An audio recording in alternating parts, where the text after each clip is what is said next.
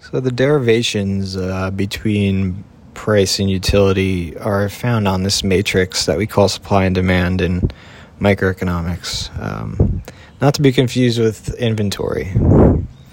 Um, utility is, uh, you can think of it as less hours in a time period, or you could also think of it as an entrant into a market, since that's what we're looking at.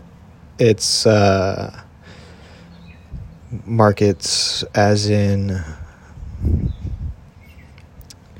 uh, different SKUs of goods and services, physical or quantity or quality.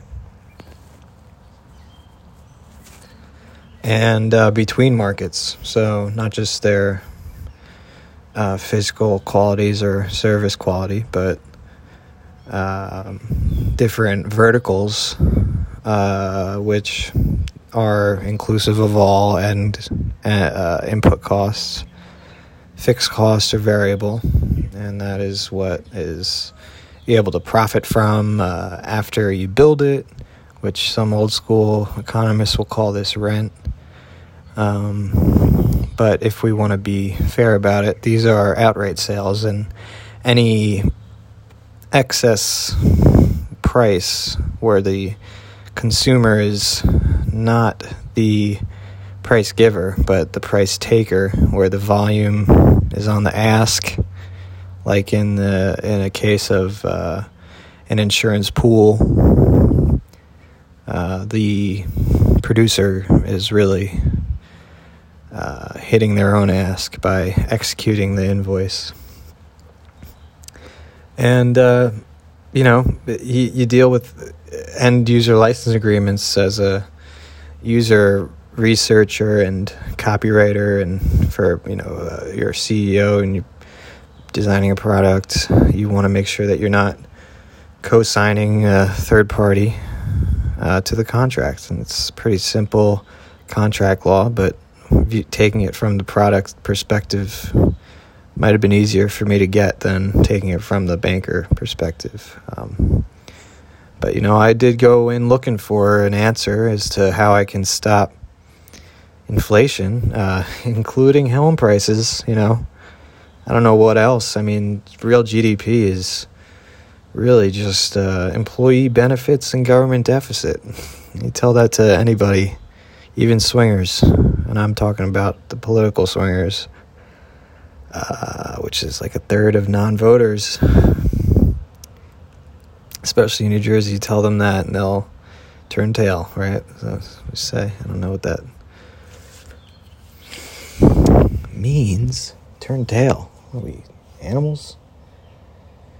Oh, yes. So this podcast will talk about a lot of things, not just micro theory, but any insemination or uncontradicted, just uh, hypothesis that's to be discovered in statistics and um, how we can assimilate microeconomics with statistics uh, really is just uh, an embellishment of of what you can see in stati- in econometrics uh, and just using the statistical phrases of a sample of a hundred, uh, or I suggest a hundredth of a population. Uh, granting it's shuffled uh, in either case. Um, otherwise, just you know, you, you could shuffle the addresses too. But the, you know, you'll see that statistics and calculus are taught together uh, for good reason. I should tell you right now what that reason is. Uh, but endogenous things are things that are affected by other things, and if you know the whole unit of something, it's exogenous, and so you're looking for equations where there are a bunch of exogenous factors that you can build and and prove.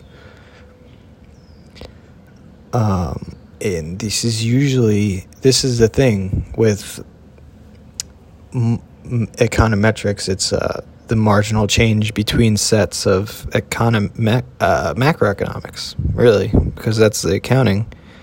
and you just want to ascertain how damages or as, as expense. I mean, what else is value but less utility of, or a measure of less utility because uh, there's taken more hours or more costs than it, than it did in the previous period. Uh, is emblematic of hours of yesterday. So you could. That's why I say the fourth quadrant is uh, leisure. So what you do is you so GDP uh, per person is uh, definitely the top, and then the first quadrant is something else that is just not on my prerogative, but uh, that's I'll bring that up later. But the to the right is certainly utility. It's where economic welfare and that's just where price is notwithstanding. But the matrix allows you to multiply both axes uh, to make a plane, and uh, certainly the bottom right, the fourth quadrant, is uh, how leisure is ascertained. I mean, maybe amortized because we're talking about changes in prices. Because how do you value something but to compare it to another? geospatial period or just period time period or you need to compare not uh, two different snapshots of value uh, in order to ascertain the utility. But that is what productivity is. It's just it's actually value per hour. And we're trying to find leisure which is quite the opposite of that. So that is that is what that is what the the first quadrant is. Productivity. Uh, this could be wage labor productivity, or it could be profits.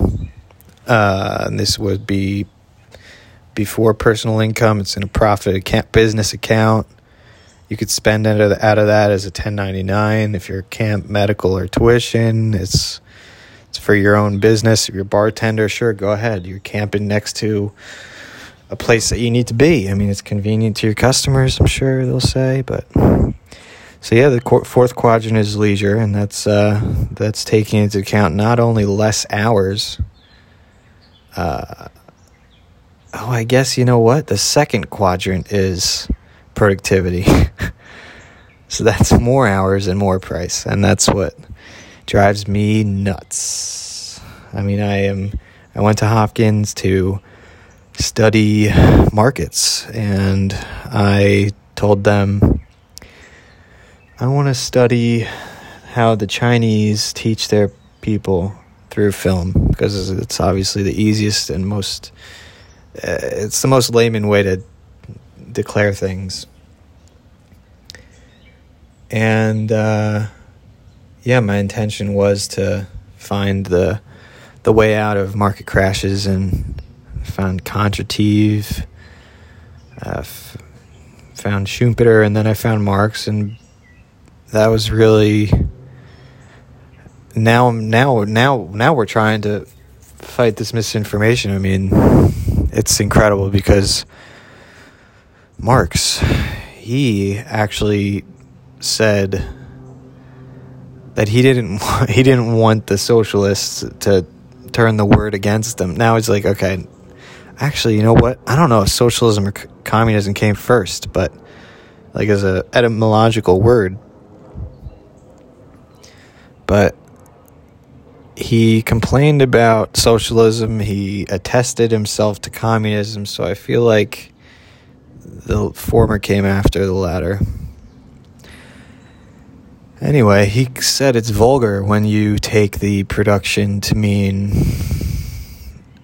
uh, something to be redistributed instead of the productivity, meaning the modes of trade and Engels uh, namely said uh, outright sales is what we're looking for. And this coincides well with uh, microeconomics. So, this is why I say that it is the saving grace of bleeding hearts in America, microeconomics. You know, I never thought Marx was smart in the way people talked about him, but when you read his stuff, he was just sarcastic and dense. And he did say that he does not want to redistribute things. He wants labor to get sales and he wants profits to go to shareholders right away. There's no monopolies. So that is what communism means it's antitrust, it's efficiency, it's infinite producers and consumers and demand and substitutive supply and trying to get away from laborless demand where really it amounts to a deadweight loss or a movement to the left and up. I mean, who knows what it is? I mean, deadweight loss is almost like a if you couldn't put it in the chart of that market, but I mean, taxes are of that market. Like we'll even say in the economics field that taxes are included. I mean, fixed costs are included too. But at a certain point, if you're loaning it out, um, leasing it out, is what is this economic development but an ongoing fix, an ongoing input cost uh, that is more than you otherwise would if it was just sold outright or just like it becomes sort of the deficit again where it's more than the input costs and it's uh it, it just doesn't it just doesn't make sense. Uh what kind of growth is good? Why is it why is it that only some of the input costs are good? I mean it's all just uncounted when it's a deficit in real gdp or employment benefits which is just a business account spending on the cost of living of employees as a cost of goods sold. It's a huge, huge source of non uniform, polyform taxes in our society, and it's it's causing a lot more value. uh, a lot more value, a lot more spending, a lot less utility and leisure, a lot more hours worked.